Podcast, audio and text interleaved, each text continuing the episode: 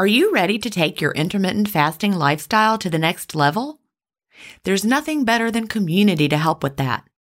In the Delay Don't Deny community, we all embrace the clean fast, and there's just the right support for you as you live your intermittent fasting lifestyle. You can connect directly with me in the Ask Gin group, and I'll answer all of your questions personally. If you're new to intermittent fasting or recommitting to the intermittent fasting lifestyle, join the 28 day fast start group. After your fast start, join us for support in the first year group. Need tips for long term maintenance? We have a place for that. There are many more useful spaces beyond these, and you can interact in as many as you like. Visit ginstephens.com slash community to join us. An annual membership costs just over a dollar a week when you do the math. If you aren't ready to fully commit for a year, join for a month and you can cancel at any time. If you know you'll want to stay forever, we also have a lifetime membership option available. IF is free. You don't need to join our community to fast. But if you're looking for support from a community of like-minded intermittent fasters, we're here for you at ginstephens.com slash community. That's ginstephens.com slash community. Achieving my long term goals is more about creating healthy habits and less about quick fixes. And that's why I love both intermittent fasting and daily harvest. Tim Spector, a gut health expert and founder of Zoe, and Dr. B, gastroenterologist and author of Fiber Fueled, recommend that you aim for at least 30 unique plant foods per week. Daily Harvest helps make it easy. One of my favorite options is the sweet potato and wild rice hash harvest bowl. With Daily Harvest, I'm getting tons of plant based options built on organic fruits and vegetables that are easy to prep and free of weird ingredients such as fillers, seed oils, and added sugars. Create healthy habits that last with Daily Harvest. For a limited time only, go to dailyharvest.com slash ifstories to get $30 off your first box plus free shipping. That's dailyharvest.com com slash if stories for $30 off your first box and free shipping. Dailyharvest.com slash if stories. Welcome to Intermittent Fasting Stories. I'm your host, Gin Stephens, author of the New York Times bestseller Fast Feast Repeat, as well as the book that started it all, Delay Don't Deny.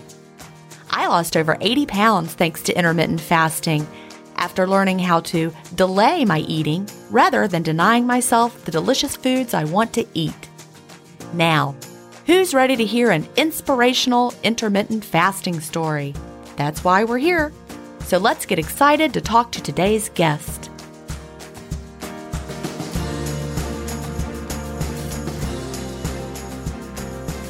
Hi, everybody, and welcome to episode 198 of Intermittent Fasting Stories. Today I'm here with Crystal Lowery. Crystal lives in Indiana where she works in biotech using artificial intelligence to diagnose heart disease, and she is also a comedy writer. Very cool. Such a diverse set of career paths. I know, totally different, and yet I love them both, and I'm going to always yeah. do both of them, not one I or the other. Great. Yeah. Yeah, we have so many facets to our personalities, right? I know. Well, and that's the thing too is you you do kind of what brings you happiness and and hearts and humor both bring me happiness. And I love that you get that you have the science side and also, you know, the creative side, but there's mm-hmm. a lot of probably science to being creative as well. Oh, for sure. Oh, yeah, absolutely. like the science of joke writing, there is a formula yeah. for sure. Yeah. Absolutely. And and when you really understand that, it makes such a difference, I, mm-hmm. I bet it's kind of like seeing how the sausage is made too. I can watch a stand-up comedy special and I really enjoy it, but I will also deconstruct how they wrote the joke. see how they did that. That's so funny. yeah. Love it. Yeah. All right. Well, you know, I like to start by asking what brought you to intermittent fasting and when was that? Like a lot of your listeners, I have a long and storied 20 year dieting career. I gained about 30 pounds in college, and that was after a teenage eating disorder that I was trying to heal from. So, a lot of people after something like that will just overcorrect and the pendulum swings right. basically where you think that any restriction at all is bad. So you, then you just keep on gaining and gaining. So then by the time I was in my 20s, I was actually in a really good mental place. I had recovered from all of that and I was finally ready to take on all those pounds I had packed on but I had really bad information and I had insulin resistance from all of the bad diet, etc.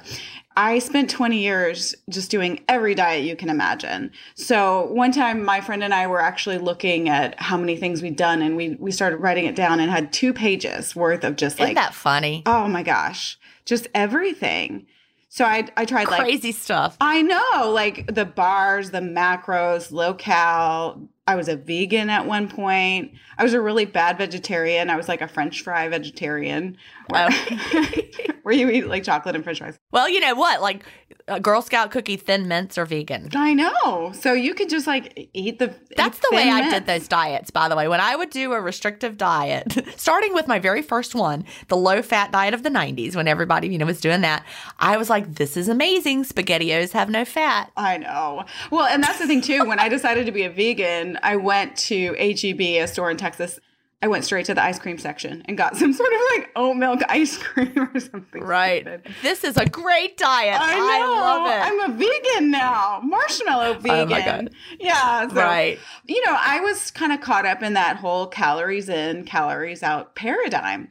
So I was running half marathons and my my math was on point every day. I knew exactly the amount of calories. And so it was really frustrating. I always had this calorie deficit, but I didn't I didn't have the results. So I would rework the math.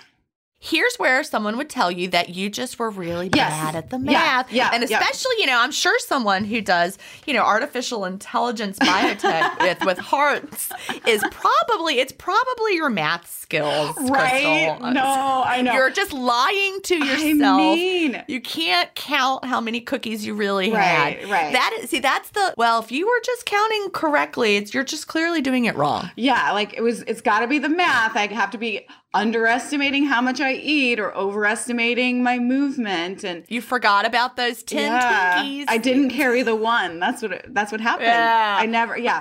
so I mean, and that was really frustrating cuz I quite honestly, I've always been fantastic at math. Right. So what I would do then would I would say, okay, well, obviously this apple that I ate is worth much more than than I thought. So what do you do? You then go to the prepackaged foods because there's no way Oh, you can yeah. screw up the math there.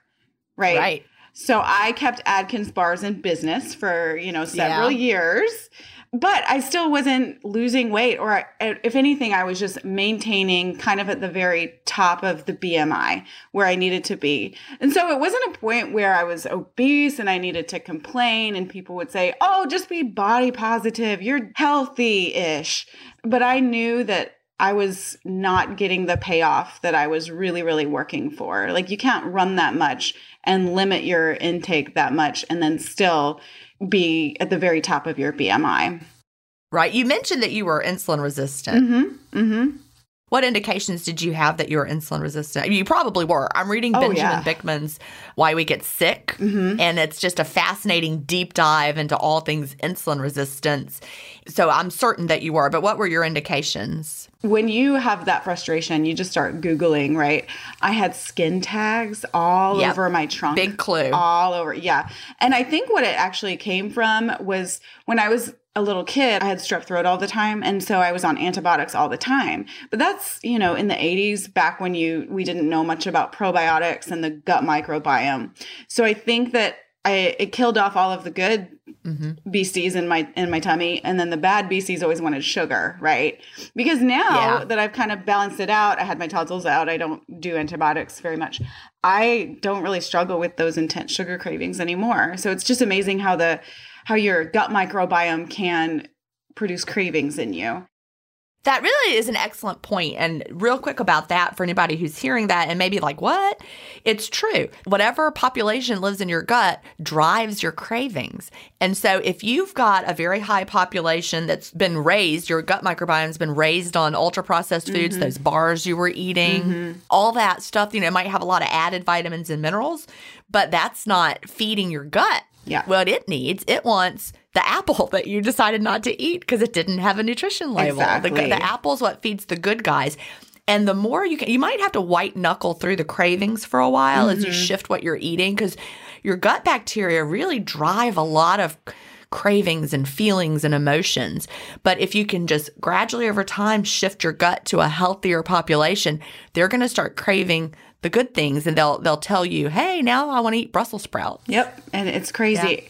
Do probiotics and and really work on that gut. It really matters. But yeah, with the insulin resistance, it was I mean, difficulty losing weight and skin tags just all over. And I've researched that and I think what that stems from is glycation in your collagen Okay. from Okay. high systemic blood sugar. But so I had them all removed at the dermatologist and I've been doing fine. Awesome. Yeah. And you know, most, a lot of times people they just fall right off. Yeah, they, they, did not do that for me, unfortunately. They were very stubborn, but um, Stubborn. Yeah, we took care of them. Oh, that's good. Yeah. You were still frustrated through that calories in, calories out, and then what? What happened next? Well, actually, it's sort of funny. I accidentally did intermittent fasting for four months when I was engaged. And that was just because, you know, when you're a new bride and you want to look perfect in your wedding pictures, right? But I thought I was doing something wrong. I had like a pretty generous, maybe five hour eating window, but it was like in the morning time. And then from the afternoon onward, I wouldn't eat anymore.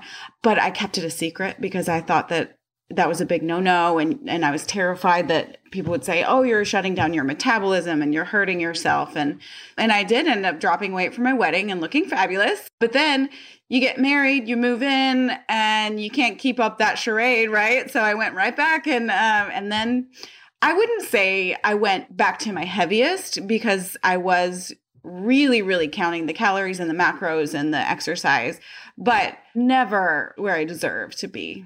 Not where you felt your best. No, yeah. And then about four years ago, I was having problems with my gallbladder. So I had to kind of go on gut rest.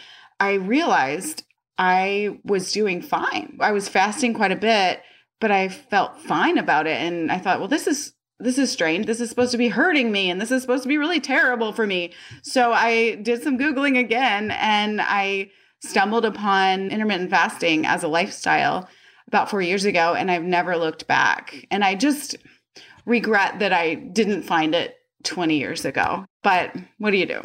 Well, that's it. You can't go back. You know, when time travel happens, we could all go back and tell our younger selves. So, when you were dabbling in intermittent fasting but didn't know that's what you were doing, was part of your mind thinking back to, oh, this might be like the Yeah, eating disorder knew- kind of a yes, yeah. stuff? Yeah. Mm-hmm. Yeah. And that's why I felt really guilty about it.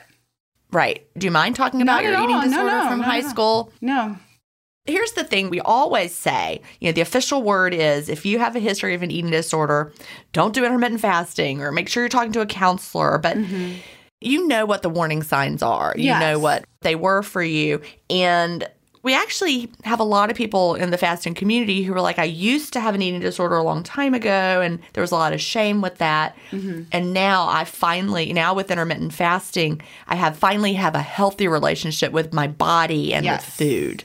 Yeah. So for me, going back to my little teenage self, it was about control. It was about, I did not have a voice. I was pretty much a doormat. I was in a very strict religion. There was a lot of things externally that were controlling. And I felt the only way I could show my pain and my hurt was through the eating disorder. Now, that person from all those years ago is unrecognizable to me because internally I've done all this healing where I would never think that I couldn't express myself anymore. I feel completely comfortable and secure in myself, and I wouldn't need to express myself in any other way than a healthy way. Yeah, I, I get it that if you still haven't done the internal healing, you should pause and really do some self inventory before you launch into intermittent fasting. But for me, I'm just such a different person than I was all those years ago that it doesn't even occur to me that, which is really funny because you do get haters out there that are like, you're you have an eating disorder and i'm like no honey i know what an eating disorder looks like and also I had an eating disorder. Yeah. and that was different. it was so different and i also eat more calories now than most people do that are not fasters See, that's the part that also there's still a lot of people. I mean, and look, I acknowledge I talk about this in Fast Feast Repeat. We don't encourage calorie counting because there's so many flaws, like you experienced with your math being on point and Yeah. you couldn't drop the weight, and now you're eating more calories Yeah. and lost the weight and feel great. And I mean, that math is pretty evident. Yeah. But there is a point you could overeat even mm-hmm. with intermittent fasting and gain weight. I mean, it's not, it, that doesn't mean that, oh, I shouldn't count calories. Eating is unlimited. No, you know, yeah. amount does matter. You can still overeat, but you're finding you can eat more. Yeah. Yeah. Than you were before. Yeah. Well, and the reason I keep track is because I do ADF now and I have to get enough okay. calories, which is really funny. So I would say every week I eat somewhere between 12,000 and 13,000 calories, which for someone, I'm a small person. And so that's about 1,800 a day, which is plenty yeah. for someone my size. Whereas when I was on the diet train, I'm talking 1,400 or less. The really horrible, small, sad meals. If I have to even look at another Dannon Light and Fit yogurt, I might punch someone. No, you know, like know. it's uh terrible. I can tell you the calorie content of, of like a pickle. I eat more now, and it's simply because of the rest my body gets from digestion and the rest it gets from insulin. We all face stress in our daily lives. What if the answer to a better stress response is in one key nutrient? I'm talking about magnesium and specifically Magnesium Breakthrough by Bioptimizers. This one of a kind product is designed to reverse low levels of magnesium, which could have a positive effect on our stress response. But don't take my word for it. Here's a quote from a 2020 issue of the scientific journal Nutrients. Results suggest that stress could increase magnesium loss, causing a deficiency. And in turn, magnesium deficiency could enhance the body's susceptibility to stress, resulting in a magnesium and stress vicious circle. I only recommend Magnesium Breakthrough by Bioptimizers. It's the only organic full spectrum magnesium supplement that includes seven unique forms of magnesium for stress resilience and better sleep. Simply go to bioptimizers.com slash ifstories promo code IFStories10 to get your magnesium breakthrough and find out this month's gift with purchase. That's bioptimizers.com slash IFStories, promo code IFStories10. If you've been listening to my podcast for a while, you know what a fan I am of Dr. Tim Spector and the work he's doing with Zoe. I was first introduced to his work in 2015, and I've been following his research ever since. What I love most about the Zoe Science and Nutrition podcast is that they have weekly interviews with world leading experts who explain how their latest research can benefit your health. Recently, I was thrilled to finally meet him face to face as we recorded an episode for the Zoe Science and Nutrition podcast, and this episode aired on April 11th. We had a chance to talk about the world's biggest intermittent fasting study, and I had the opportunity to explain the clean fast to Jonathan, which may explain why he didn't enjoy his prior experiences with fasting. Search for Zoe Science and Nutrition on your podcast player or on YouTube to hear the latest episode, and don't forget to look for the April 11th episode to hear me, Tim, and Jonathan talk about the world's biggest intermittent fasting study. Absolutely. And and really, we understand when we look into the science of those low calorie diets and eating all day, you're never fueling your body well ever. So yeah. you're living in a constant state of fuel deprivation yeah. with that 1400 calories a yeah. day. So your body does downregulate your metabolism to deal with it. And so calories out, you're trying really hard to control calories in, but then your body's like, "Well, I'm just going to burn less." I know, I know. You're not tricking me. But with fasting, it's just so very different because we have the the fast where our bodies are actually up regulating metabolism unless you fast too long, right? But the brief fasts that you're doing, and then you have the up day where you're definitely feeding your body well. Oh, so your sure. body does not yeah. feel that deprivation. Yeah. So how do you structure your, your ADF life? Well, let's go back. Let's come okay. back to the ADF. But yeah. when you first started intermittent fasting about four years ago, you said you just did some searching on the internet. Mm-hmm. How did you begin? I just went right into one meal a day. Like that just seemed the easiest okay. for me. It really, I really loved it. I, about two years ago when the pandemic hit, I switched to ADF just because I wanted to boost all of my immunity since I do work in a hospital. I kind of just loved it. I so I never stopped. See, I love hearing that because a lot of people have a lot of fear surrounding ADF. Yeah it sounds so hard. And and also they're like what about you know i don't want to eat all day again. And i like but some people try it and love it like you and you're yeah. like this is the way. This yeah. is what i want to do. Yeah. Well that's because i love eating. Like small little tiny meals make me really sad so i don't do like the 500 yeah. calorie down day. I just like oh you i'd rather fast just, on through. Yeah i'd rather fast on through and then hit up 3000 calories the next day and enjoy it Right. That's the way I, when I was doing ADF, it was like 2016, right after the obesity code came out. That's the way I preferred to, because a little meal, I had a hard time stopping. Oh but then there's a gosh, lot yeah. of people who can do that. That's the way they naturally eat. They naturally like to eat a little bit at a time. I'm not that person. You're not that person. No, I like I like big meals. I like satisfying Yeah. meals. So yeah, ADF really works for me. And then I also have a great support system of, uh, of friends that do ADF. So we just if we're struggling, we text each other, and and it's it goes really well. I love that. So tell me about how you how you structure your ADF. Are you strict ADF or do you have like daily pattern of like I was more 4 3. I think my down days were what were they? Sunday, Tuesday, Thursday. Cuz So- then I had like Friday and Saturday were Yeah, days. yeah, yeah. Super fun. I do four three as well. So I fast Monday, Wednesday, Friday. So today's a Friday, and I'll be fasting. I just have a great weekend, and then on my Tuesdays and Thursdays, I get nice up days, and it works really well because you're actually eating very generously more often than not. I switch it up a bit if there's like Christmas or some sort of holiday to maybe 5 2 or to one meal a day or something. So I'm not really, I'm very flexible, but I'm in maintenance. So I'm not really worried about losing weight or anything. I love that. Having 4 3 as a lifestyle. Now I'm like, you know, I haven't had a day where I didn't eat since 2016. So now I'm like, huh, that really does sound fun. I can give you all the ADF tips. All, you could join the text thread, Gin. You could be on the, the ADF But I love that thread. you have a bunch of friends that are doing it with you. Yeah. How did that come about? So I am kind of an evangelist when it comes to intermittent get it. fasting. And it's just because it's a game changer and it's changed my life.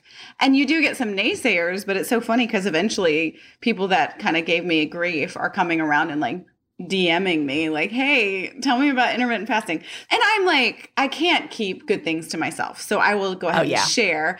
All of my friends basically do intermittent fasting in some form or fashion now. Um, and a couple of them have joined me on the ADF train. Love it. Yeah. That's great. So, but but not all of them. Some of them are still more like daily eating window. Yeah, yeah. And I, I always say, like, you just have to do what's sustainable for you and what you enjoy. And if you hate ADF, don't do ADF. Like, if it's Right. Or some, you know, like Roxy in the um, social media group, she does the mealless Monday. And so if you, Yeah. if that's what you want to do, just do the mealless Monday. Once a week? Yeah. Absolutely. Easy. And giving your body that one longer Mm-hmm. fast a week to do a little more deep clean and deep repair. Yep, exactly. You know, not feeling out like you have to jump into four three. Yeah. But having that one day and then the rest of the, the week, you know, you have your up day following that, and then the rest can be whatever you like. And I really do like that feeling of clean after a, a nice fast. Another thing, I am taking Melanie's uh, serapeptase.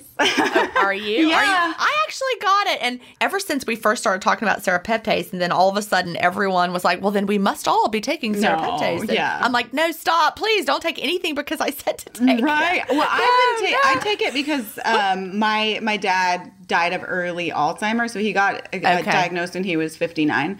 Just the amyloid plaques that can build up in the brain. I take it only on the down days, just to kind of help sweep things along and break up Yeah. junky cells and proteins. I did get it just because I was like, I just want to see. Because I hadn't taken serapeptase in years because I took it initially. I was having trouble with fibroids. Mm-hmm. Actually, it was before I was even fasting. I was having trouble with fibroids. And as I was in the fasting world a little bit, I was talking to a friend and she's like, Oh, you need serapeptase for fibroids. So I started taking it for that. And see, it's hard to know because I also, you know, started clean fasting at a mm-hmm. certain point and then also was taking the serapeptase and then never had any more trouble with fibroids. Mm-hmm.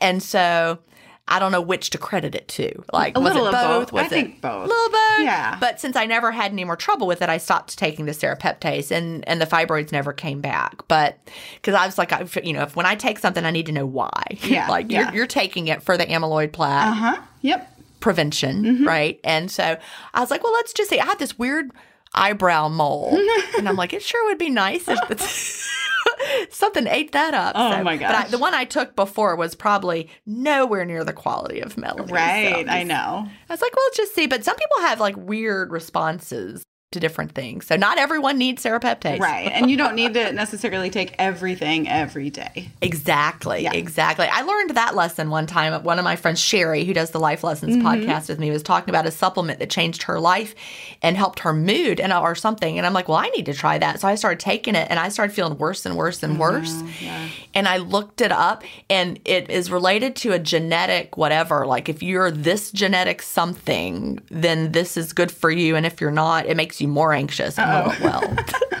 and like, that's the last time I'm ever just going to blanket take a supplement. Yeah. That's yeah. it was totally wrong for really my DNA. point. Yeah. She needed it. I did not. So. Yeah. but I've been down that supplement rabbit hole many times. Yeah.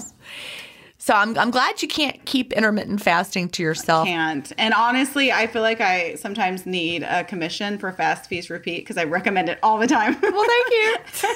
it's a great book. I I read it, I owned it, I pre-ordered it, and then I also recently listened to it on the audiobook on a long car ride just to cut because I feel like that's when you do keep coming back to because sometimes you just need to refill your mind with the right information. Yeah, and I really worked hard to, you know, have it be a book that would really just have everything so you could come back to it. Yeah. And I hear from a lot of people that read it once like a long time ago and then they, you know, did- were doing intermittent fasting and they never went back to it. They'll pick it back up and go back through it maybe more slowly mm-hmm. and they like see things that they missed or it, like finally it sticks. Or you know, you're just maybe in a different headspace and you're like, "Oh yeah, this makes perfect sense for my life." Well, you now." understand it better. Mm-hmm. Well, it's like when I was in college doing my undergraduate work in education, I remember talking to one of the professors in the department. This was like, I don't know, 89 probably.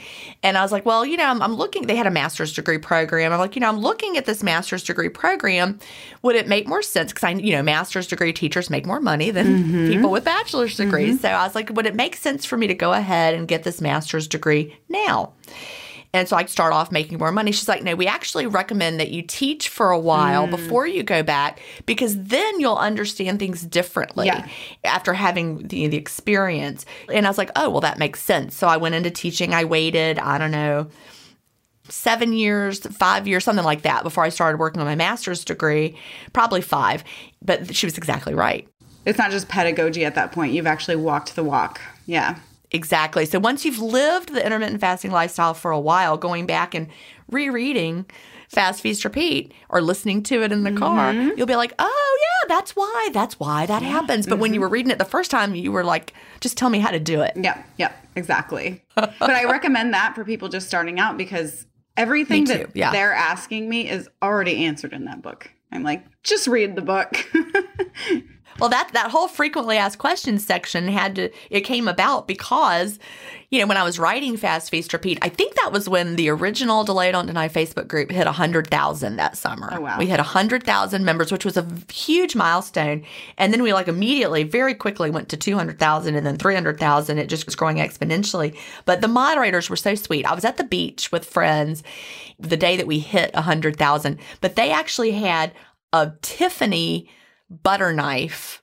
It's like a sterling silver butter knife engraved with that moment, the date that we hit 100,000. And then they sent it to me. And I thought that was just the sweetest. Aw. and then you didn't know how crazy it was going to get. Wasn't it like no, I half didn't. a Oh, the whole point to that story, well, oh, combined, if you put together Yeah. the one meal a day group and, and the um, advanced group, it was 400 and something thousand, approaching Wow. half a million. But the point of that story, then I got all sentimental with my Tiffany butter knife, which sits in a point of honor in my china cabinet, but was that when you have a group that large, we got every question I know. a hundred times a day. Yeah. Like towards the end, before we shut down posting in, in the main group that was over 300,000, I mean, we we had a thousand posts a day, and every post had to go through post approval. Oh my gosh, that's Can so you imagine? But they were the same post over and Yeah. over. Yeah. Hey, can I use lemon? Hey, can I put a little milk in? Hey, I have a headache.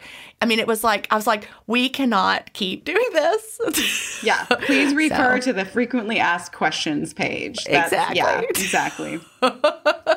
you know that? What's that? Let me Google that for you. That's oh my gosh, felt. absolutely.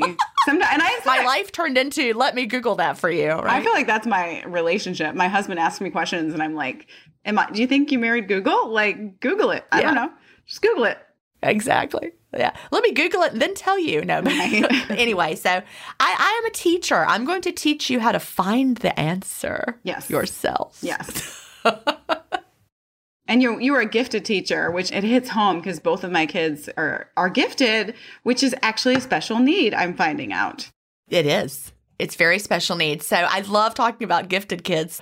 Now we're going to go down this rabbit hole. Right, So how sure. old are your kids? They're eight and nine. So oh, I love those ages. yeah, they're very very sweet, but it's just funny. It sounds like a humble brag when you're like, "Yeah, I got these gifted kids." It really is a special need. They seek stimulation more than other kids do, and it's kind of exhausting, to be honest.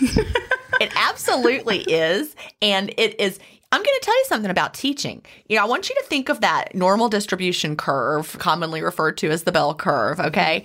When you are right in that fat middle section where most people are, that's the sweet spot of being a teacher. Those kids in that middle section, they are the ones who learn how to work hard because they need to work hard. They are the ones that are more compliant. Teachers like that, you know, when your kids are all talking back, that's not Yeah. challenging you at every, you know, that's not easy, right? You have to be tough for that. But when you get to either end, the left side of that continuum and the right side of that continuum, they are just as different from that fat middle yeah. on on each side. So those gifted kids that are on that skinny little section of the curve, they have very special needs and they, They also have a lot of wackiness that comes with it. Yeah. The farther along they are on the skinny side, the more wacky things come along with them. Well, wasn't there a rat study done where rats actually preferred pain to boredom? I don't remember exactly how, Probably, how it was constructed, but it was like an animal study done showing that these animals will put themselves in pain rather than being bored. And so Right. just think of that as a as a nine year old gifted kid where you're like Well, picking on their your brains sister. work more quickly. Yes. You think about it as your operating speed. We've all had slow computers that worked really slow.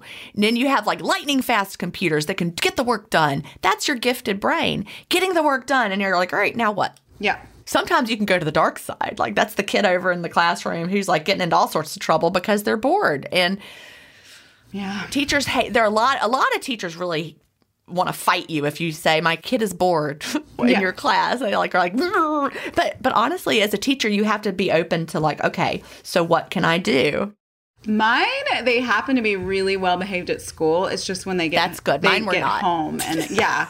Well, and the biggest problem is they pick on each other for sport because they're bored, and so I'm like, uh, but anyway, are they girls boys uh, one of each? Yeah, one of each okay Mm-hmm. yeah.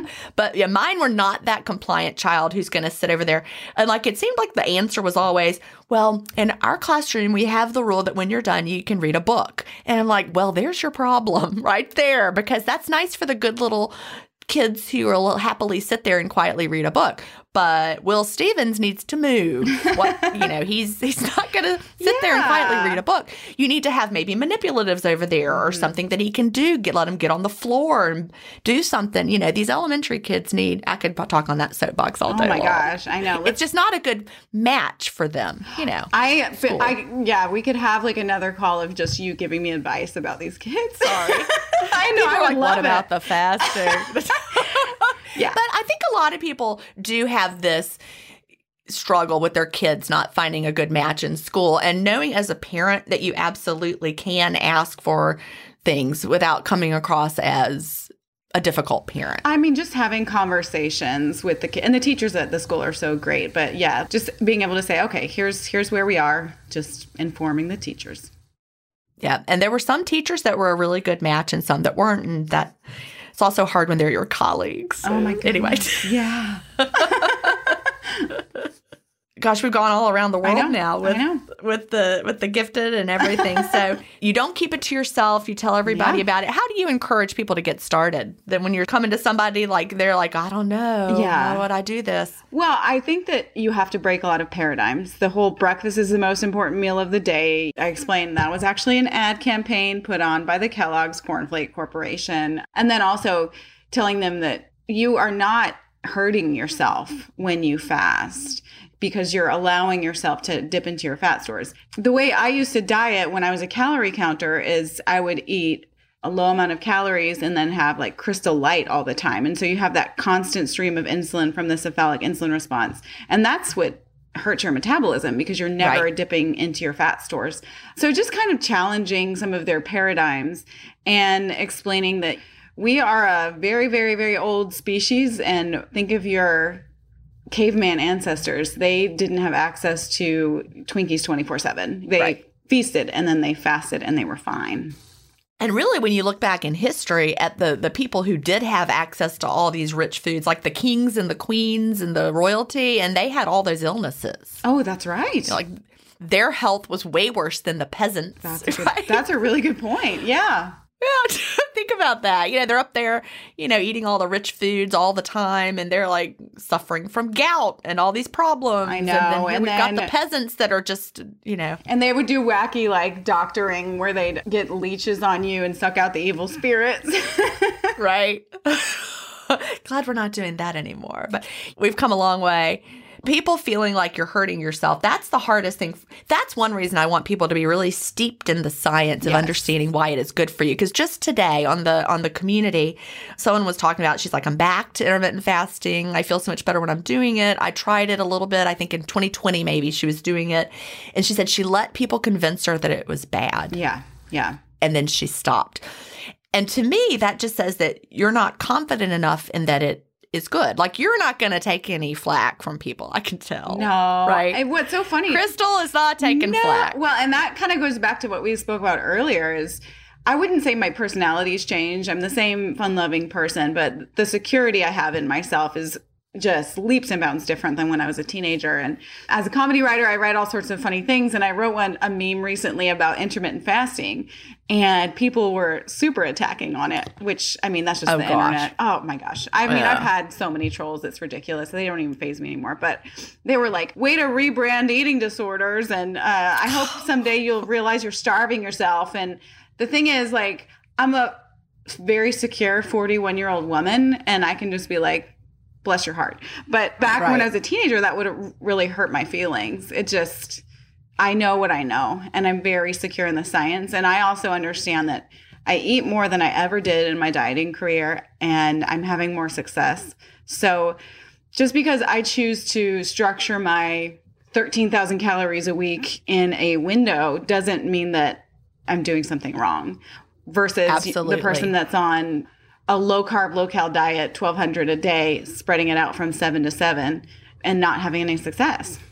And it's hard to really explain that that is actually more restrictive. Eating Yes. 1,200 calories a day, seven days a week, Oh is more restrictive than intermittent fasting. And that, if we could just get everybody to understand that. By the way, I need to say that if anyone hears what sounds like a cat fight, you're literally having having a cat fight. Will is home with us. He's my 22 year old. He yo yoed back, which we're, we're loving having him home. But he brought his cat, Pepper, who's nine months hmm. old, and really wants to be friends with my cats. And they really don't want to be friends with him. Well, I did not hear anything, but I have two pugs, so they often wrestle. Yeah. There might be a cat fight at any time. Or a so pug just fight. be aware Yeah. because I can hear it kind of in the distance. but hate that there's still you know, people would just attack. Oh my goodness. Well, that's the thing is like as a writer, I've had a lot of things go viral and that's how I kind of know that something's going viral is I'll get a lot of vitriol and mean DMs and stuff. And for me it's more like That is so awful. That hurts my heart. no, I'm not hurt by it at all though. I mean, but I, it hurts me. Hurts me for society. Oh, well, okay. So here's I actually I used to live in the UK for a long time and I was watching this documentary about trolls. Okay, I would like to hear it Oh, because you know yes. I've faced will- that at myself. Yes, this will settle you a little bit about uh, why people do this. And a lot of times they're drunk, honestly. They're drunk online and they're trying to be funny, but they don't know how, or they're just trying to get attention or they're bored. And then, I mean, I don't drink anymore, but I can think back to times that I've done stupid stuff when I was drinking. So I have makes a sense. That yeah. makes me feel better. Imagine they're like really wasted. They're drunk. They don't know what they're doing. Okay, that helps. Think about an embarrassing moment you had when you were drinking. I'm sure you've never, you've never, but I oh, have. Oh no, never, never. um, and I just think I have a lot of sympathy for them and a lot of forgiveness for them. Now, I think I always tell my kids forgiveness and trust are two different things. Like, Oh yeah. if you're a jerk, you're you're getting your butt banned from my page, right? I don't trust you anymore, but I'm not mad at you because probably you, That's were, good. you were just drinking with your friends. And then the other thing, and this is totally a side note, but there's this new thing that young men do called negging. And that's when a young man will go into your DM, so your direct messages, and put you down. And it's a psychological tactic for you to try to then win their approval. And it's what they do. Well, it's gross. It's really gross. But the thing That's awful. it's awful. But the thing about intermittent fasting is I look a lot younger than my age. And so these young men think that I'm in my 20s and they'll do that to me. And I'll just write them back and I'm like, I'm old enough to be your mom, sweetheart. Wear a jacket.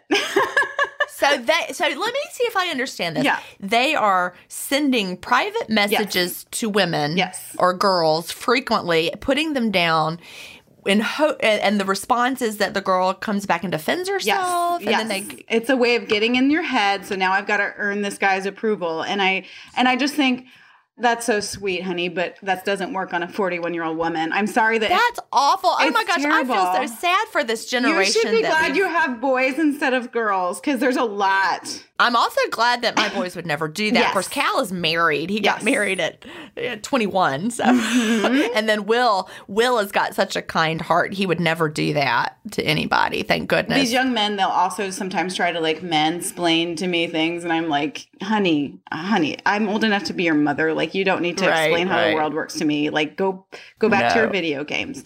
I know I'm being really Bless his condescending, heart. but I don't know. I got to the point where I stopped looking. Are you on Facebook looking at DMs? What platform? so I have a, a decent Facebook following, and then I have Instagram is kind of where you tend to get more DMs because that's more where the younger people Okay. are. Yeah. Yeah. I don't look at those requests. I just don't. Anybody could be someone really important could be trying to send me a message on Instagram. And if it's in that little requests area, Yeah. that's something I had to learn to harden myself against because I got some crazy things Yeah, over the years. yeah. Like I still feel sweaty when I think about the one girl who was in the one meal a day group one time. She was just absolutely crazy. We blocked her from the page because she was awful. And then she sent me a private message and said she was going to haunt me from ghost accounts until the day she died. And I'm like, oh my God, someone could come and kill me. Some psycho. I could like make the wrong person mad. So I'm like, okay, no more of that. I do struggle with that myself as well. So far, I think people are too lazy to come and come and kill me. And, Well, I would hope me so. This me. Oh. person did live in Canada. Oh. She lived in Canada, and so hopefully she wouldn't be able to come all the way here to murder me or whatever. But she was mad. She was really over fasting. She was a vegan. I have no problems with vegans. I have no problems with fasting, obviously. But she was like fasting for four days, then eating one meal, then fasting for four days, then eating one meal. Yeah, that's not the approach I recommend. Well, you always have to think that those people will find someone to be mad at. So if just like, okay, Yeah. just let them go. And, And we were very kind. We were very Yeah. kind, like we always were in the group. And we're like, we don't recommend that. Here's why. We, you know, you may want to eat more food because your metabolism, even with fasting. Yeah. And it made her just really, really mad. She wanted us to endorse that she was fasting for four days, then eating one meal. And on a group that I feel responsible for, I'm not going to endorse behaviors that I feel like are risky and dangerous. So we were very kind. We were not like hateful to her.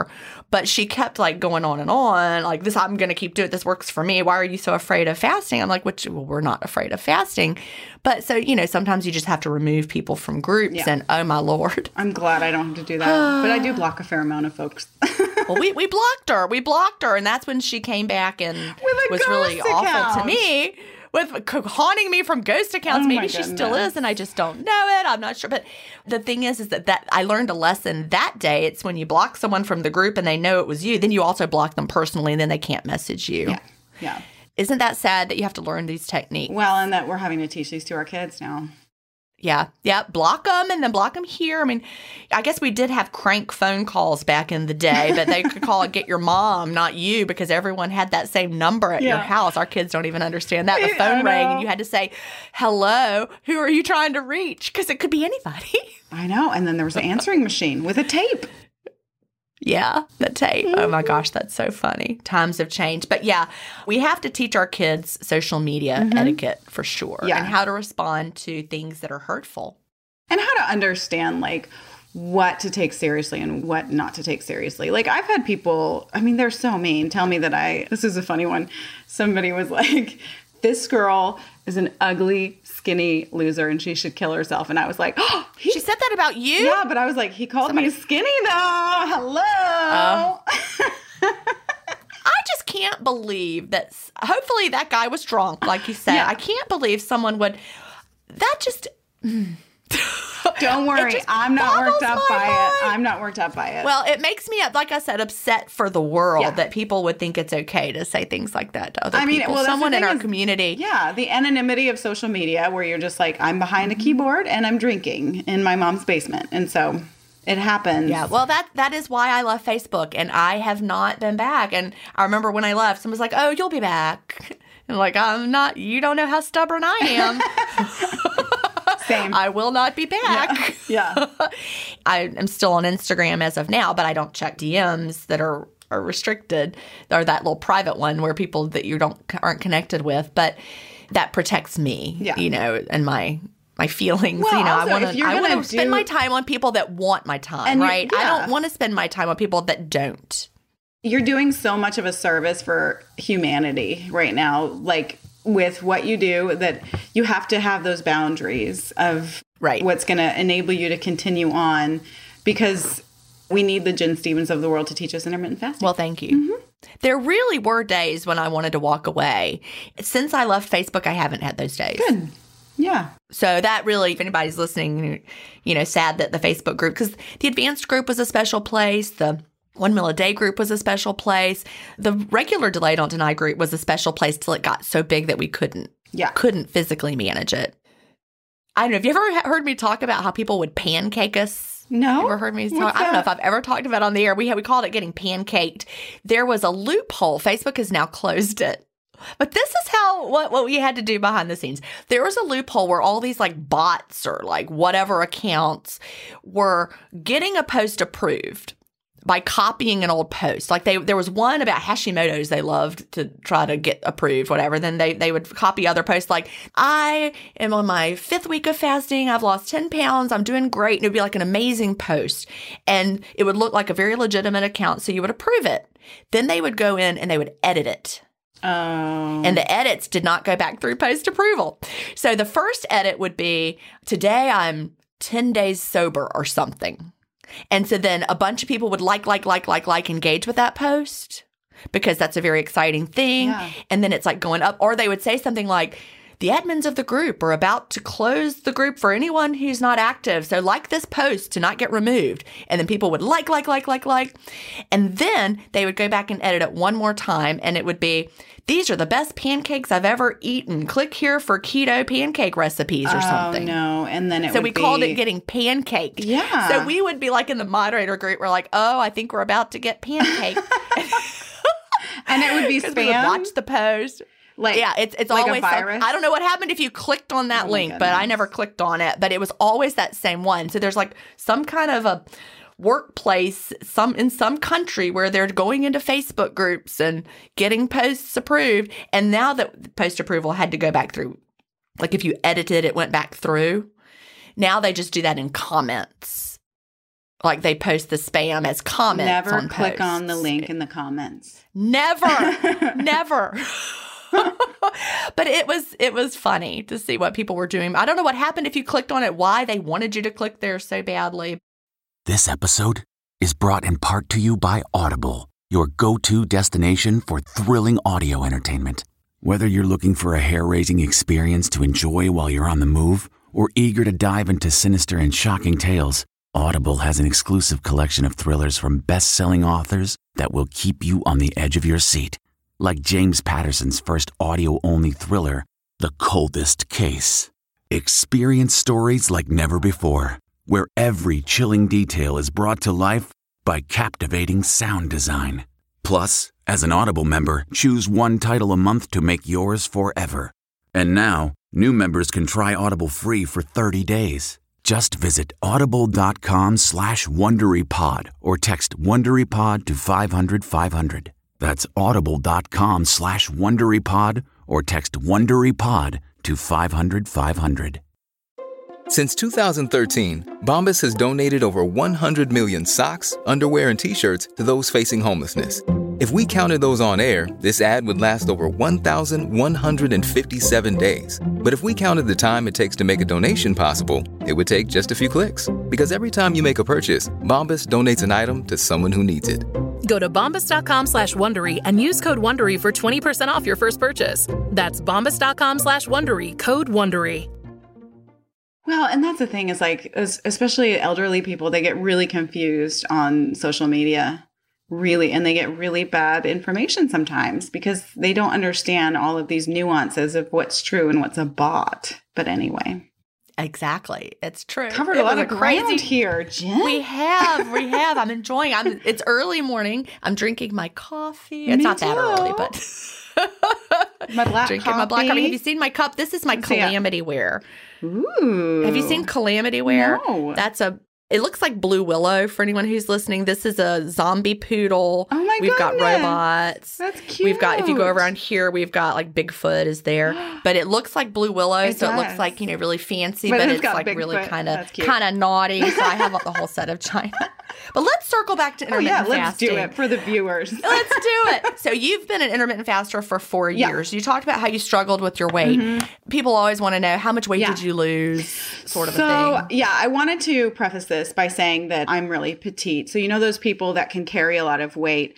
I'm not one Yeah. of them. If I gain 25 pounds, I look like a Campbell soup can. It goes to my face and my bingo wings, which is the bat wings. Weight wise, I really don't weigh myself because I don't want to be obsessed with the scale. At the doctor, I was 107. Now I'm about five two and a half. So that's still very healthy BMI for me. But I know that low of a number can sort of shock people and make people feel bad about themselves but i just want you to know that i can i can't carry weight i'm just it's just not my body is not made that way Well, you've seen that picture of people, though they're all, I, Yeah. I think I just talked about this on the last episode, where they're all wearing the white Yeah, camis yep, and they are all all standing 150. 155 Yeah, yeah, or something. And so, yeah, so yeah, 107 is a perfectly great weight for someone of your height and your bone structure. Yes. I, I can see you. You look fabulous. yeah i'm not too thin at all No, not at all. so i wear like a size zero or a two. Back before intermittent fasting i was hovering probably in the 130s and really really really struggling just to maintain that. You know my body fat percentage is pretty good. I think it's like 20% which is totally normal. I'm a small petite person and i don't worry about the scale. Don't worry about my weight. I love it. yeah. 25 pounds on a 5'2 it's a lot.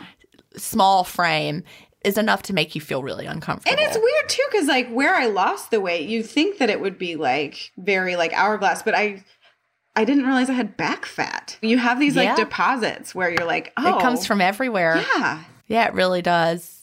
But yeah, I, th- I think that's just important to, to understand that we can't just look at a number. No. It's, it's so much more than so much more than a number. And if I gained ten pounds, I would definitely feel it Yeah. and know it, and I would feel more uncomfortable than I feel when I'm in my my good range. Yeah.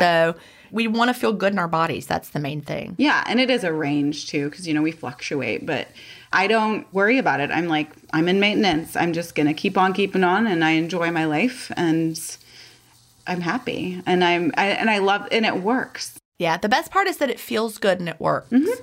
Yep. So, how would you describe your eating style, like foods? Has that changed at all over time? I know you mentioned you were a vegan, vegetarian. No, yeah, that was just that was For kind a of while. short lived. Yeah, for yeah. a, briefly. Me too. yeah, yeah. We tried everything, right? It's gotta work. yeah. I eat whatever I want. I am a food snob, so if something's not window worthy, I'll put it right down. But yeah, I enjoy what I want. And if there's something I want, but I'm in my fasting window, I'll just say I will have it later. Since I've started fasting, I've become quite the baker. I used to be afraid of like baked goods and carbs Uh-huh. and sugar because of the intense struggle I had just keeping weight off. And now I'm like really good baker and I make beautiful cakes and cinnamon rolls and it's super fun. It is fun. I love to bake too. I, I haven't had much time for it, so um, I've found this company that I like. They have frozen, really high quality, like sourdough bread Ooh. from like fermented whatever. I don't even know. Yeah. But they send it. It's frozen. I can put it in the oven, and it's like I baked it, but I didn't. Yeah. I would like to get back to baking when things slow down a little bit because I love time to do for it. Yeah. You really do have to have time for it. And that was the thing because you have to plan several hours back from when you mm-hmm. want to have it. Yep, exactly. So I just don't have that time for that planning just right now. But I got my grain mill. I have all my tools. Oh, there you go. Fun. ready to get going again, but it's just not quite the right season for that now. But we were having that conversation last night at dinner with Will. He's sitting at the table and we're eating and I know we were just talking about food and he's never dieted and he really, I guess if you think back to my crazy diet years, he was born in 99 and I really found intermittent fasting and stuck with it in 2014. So he doesn't really have a memory and he's a boy Right. of all those years that I was doing this diet, crazy diet, whatever. Yeah. So he doesn't really even understand dieting and food freedom. Yeah, well, my kids, they're just like, yeah, mommy fast. And I try to explain it to them too. I'm like, intermittent fasting is not for kids because you're, you're growing in your body right now. It's good for mommy to take a, give her digestive system a break. And they see Yeah. me eat. That's the thing is they don't have, I don't have any issues around food. I last night had chicken sandwiches and french fries right with them, baked in the oven, like nice, good food not french fries. But Well, that's it. You're Yeah. Mm-hmm. right. That's I do that a lot. I will bake those fries or I'll cut up a potato, toss them in olive Yep. oil, put them in the oven. They're actually better they don't make my stomach hurt Yep. like the kind that you get that are fried in the cheap oil. They make my stomach hurt. Sadly, because I'm sad about that because I would like to be able to go you know those crinkle cut french fries that they'll have like at a hot dog stand? They have those at Costco. So if in the frozen section, so you can go and buy them and bake them in your and oven. Mm-hmm. bake them. But I used to love to go like to the little restaurants and have the chili dog with mustard on there and the the crinkle cut fries. But now that kind of fast food kind of stuff just I think all the oils are different now. When we were Yeah. young, they fried it in like beef tallow at McDonald's. It was different. I had some beef fried French fries on a business trip in Kansas City, and they were just to die for. No, St. Louis. oh my gosh. they were so good. But yeah, oh. also I think if you go to the fast food place, they're reusing the oil like twelve hours exactly. a day. It's rancid. It's gross. Yeah. That's why it makes your stomach hurt. So I'm just sad because I would like to have them and I can't. I know. I can't because I don't want to have a stomach ache. Yeah. I just I would rather not have Yeah, a stomach yeah. ache. So I just am longing for the ability to eat. But mm, anyway, Just bake them. I'm. That's the easiest thing, and I also just mainly stay home all the time. Yeah. now, anyway, I just cook the food, eat the food. It's, it works out. I love that you have the food freedom after all those years of counting. Do you still count at all ever? Just out of curiosity, you said you do a little. I count just to make sure I have to see? enough calories. That's Enough. Yeah, that's Isn't the that funny awesome? thing. Yeah. And that's a lot of the stumbling block for people with alternate daily fasting is that they the up days actually are harder for them than the down days because they can't It's true. get enough. So, yeah. You hear that a lot. Like people will struggle. And uh, one of the flaws I think people have in their thinking is they're like, oh, I should probably try to fast longer that second day. And so they'll like try to wait till like two o'clock Oh, yeah, to open their know. up day window. And I'm like, and then they're like, well, I can only eat one meal. I'm not hungry enough. Do I have to force myself? I'm like, you gotta open your Yeah, window earlier or exactly. your, your up day needs to start early enough for you to have the hunger to eat Yes. what you need to eat. Yes. If you wait too long, you will struggle to get in enough food. Oh, and that yeah. is not what you want. On my up days, I, I think I have about an eight hour eating window, give or take, Yep. depending on how long, and we can go shorter or longer. But yeah, I definitely eat more than one meal, probably two or three. yeah, that's what we recommend. At least, really, I always say at least six to eight hours. But honestly, I could still eat a lot in six hours. But I would probably need, if I were really doing an up day, I don't think six hours would cut it for me. I would probably need 10, really, honestly. So we are almost out of time. What would you tell someone just starting out with intermittent fasting, or what do you wish you knew when you first started? So the clean fast is super duper important. And if you have trouble with your coffee being black, I would say water it down a little bit or have it iced Yes. and you will get used to it. I find it's really important to have support because if you're reaching out with your goals and intentions to your friends, you tend to let them down less than you would let yourself down, right?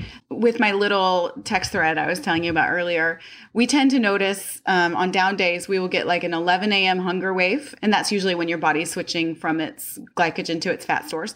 And then about 4 p.m., we call it the mind games. And that's just when you're not hungry, but you would want the dopamine hit of food. And so, you know, this is when you're watching TV and you're just getting livid at McDonald's commercials and you want to punch the TV. and so we just or your husband is eating chips yes, and you want to punch him. Yes, yes, exactly. you just are like irrationally angry about food and it's because yeah. you want the dopamine. So there's something about anticipating these bumps in the road that takes the sting out of them when they occur. So we just reach out to each other during that and we're like 11 a.m. hunger wave, 4 p.m. mind games, yeah. right on time, just anticipating those things. And then there's a real power in distraction. You've got to sometimes yeah. You just have to find something that will distract you, whether it's one of my favorite things is looking at online real estate that I will never buy, you know? I love to do that too. It's so fun. I mean, I, I, I go to realtor.com. Me too. I love I, it. I look like the place where we bought our little beach cottage. I always see what's new for sale yeah. today. Well, you get. You get it in your it. mailbox if you've bought a house recently. So, yeah, I mean, just like find ways to distract yourself. And before you know it, the hunger wave or the mind games are over. But it's interesting because you do get you have these bodily reactions, right? Your body switches from glycogen to fat stores. And that's when your body is saying, like, hey, by the way, we're about to switch fuel sources. If there's something around, eat that instead. And you have to say, no, thanks, we're good. We don't have any resource problems in our modern day with food. We have plenty. So go ahead and switch to the fat stores. And then the mind games too of like, okay, I know that I'm like low on dopamine and I need to go pet my dogs or laugh with my children yeah. or do something else that give somebody a hug. Yeah, do something else to build up that dopamine. So not every signal your body is giving you to eat is because you need food. That's right. And understanding that metabolic switch mm-hmm. mid morning or midday yep. is really important because there's a lot of people who are new and they come in and they're like, well, I just can't. I get really hungry at hour 16 and I have to eat. And I'm like, you know, if you just would give it 30 minutes, yeah, just drink after you water, feel that, take a walk. Because that's, you know, I was wearing a CGM and I noticed that was when my blood sugar went down into the 70s, but then it just stayed there. And then with minutes, I felt great and like way better. So that signal, that's like your body, like you just said, making that switch mm-hmm. and saying, "Could you send something down, maybe?" And then if you don't, they're like, "All right, I'll burn my fat." Yeah, like so. I'm and I just tell my body, "No, today you're gonna have like love handles for lunch or bingo there rings." well, Crystal, I have so enjoyed talking you to you. Thank you so much for being here today. Do you have an intermittent fasting story to tell? Email me at gin at intermittentfastingstories.com and I'll add you to the lineup. That's G I N at intermittentfastingstories.com. The world wants to hear your story. That's it for today. Remember, I may have a doctorate, but I'm not a medical doctor. So don't use anything you hear on this podcast as a substitute for medical advice. Please always check with your doctor or healthcare provider if you have medical questions. I'll talk to you next week, Fasting Family, where we will hear another inspiring story. Have a great week and fast on.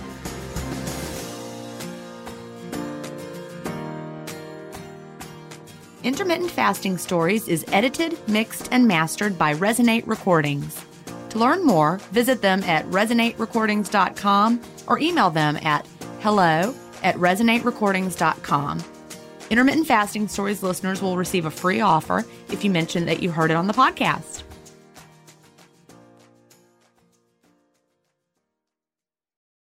I feel like I was blindsided because it's a competition show.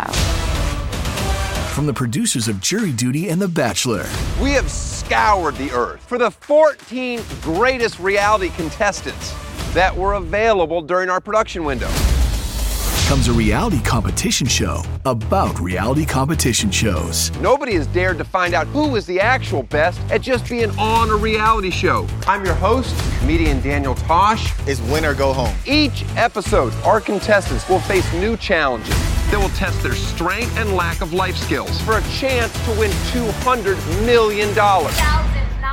$200,000. Prepare, because it's about to be ugly crying, lots of fighting. Tasha, I have to defend myself. Celebrating 25 years of reality TV with your favorites. I have diarrhea. You cannot do this to me. What in gay hell have I got myself into? The GOAT. Stream free on Amazon Freevee or Prime Video.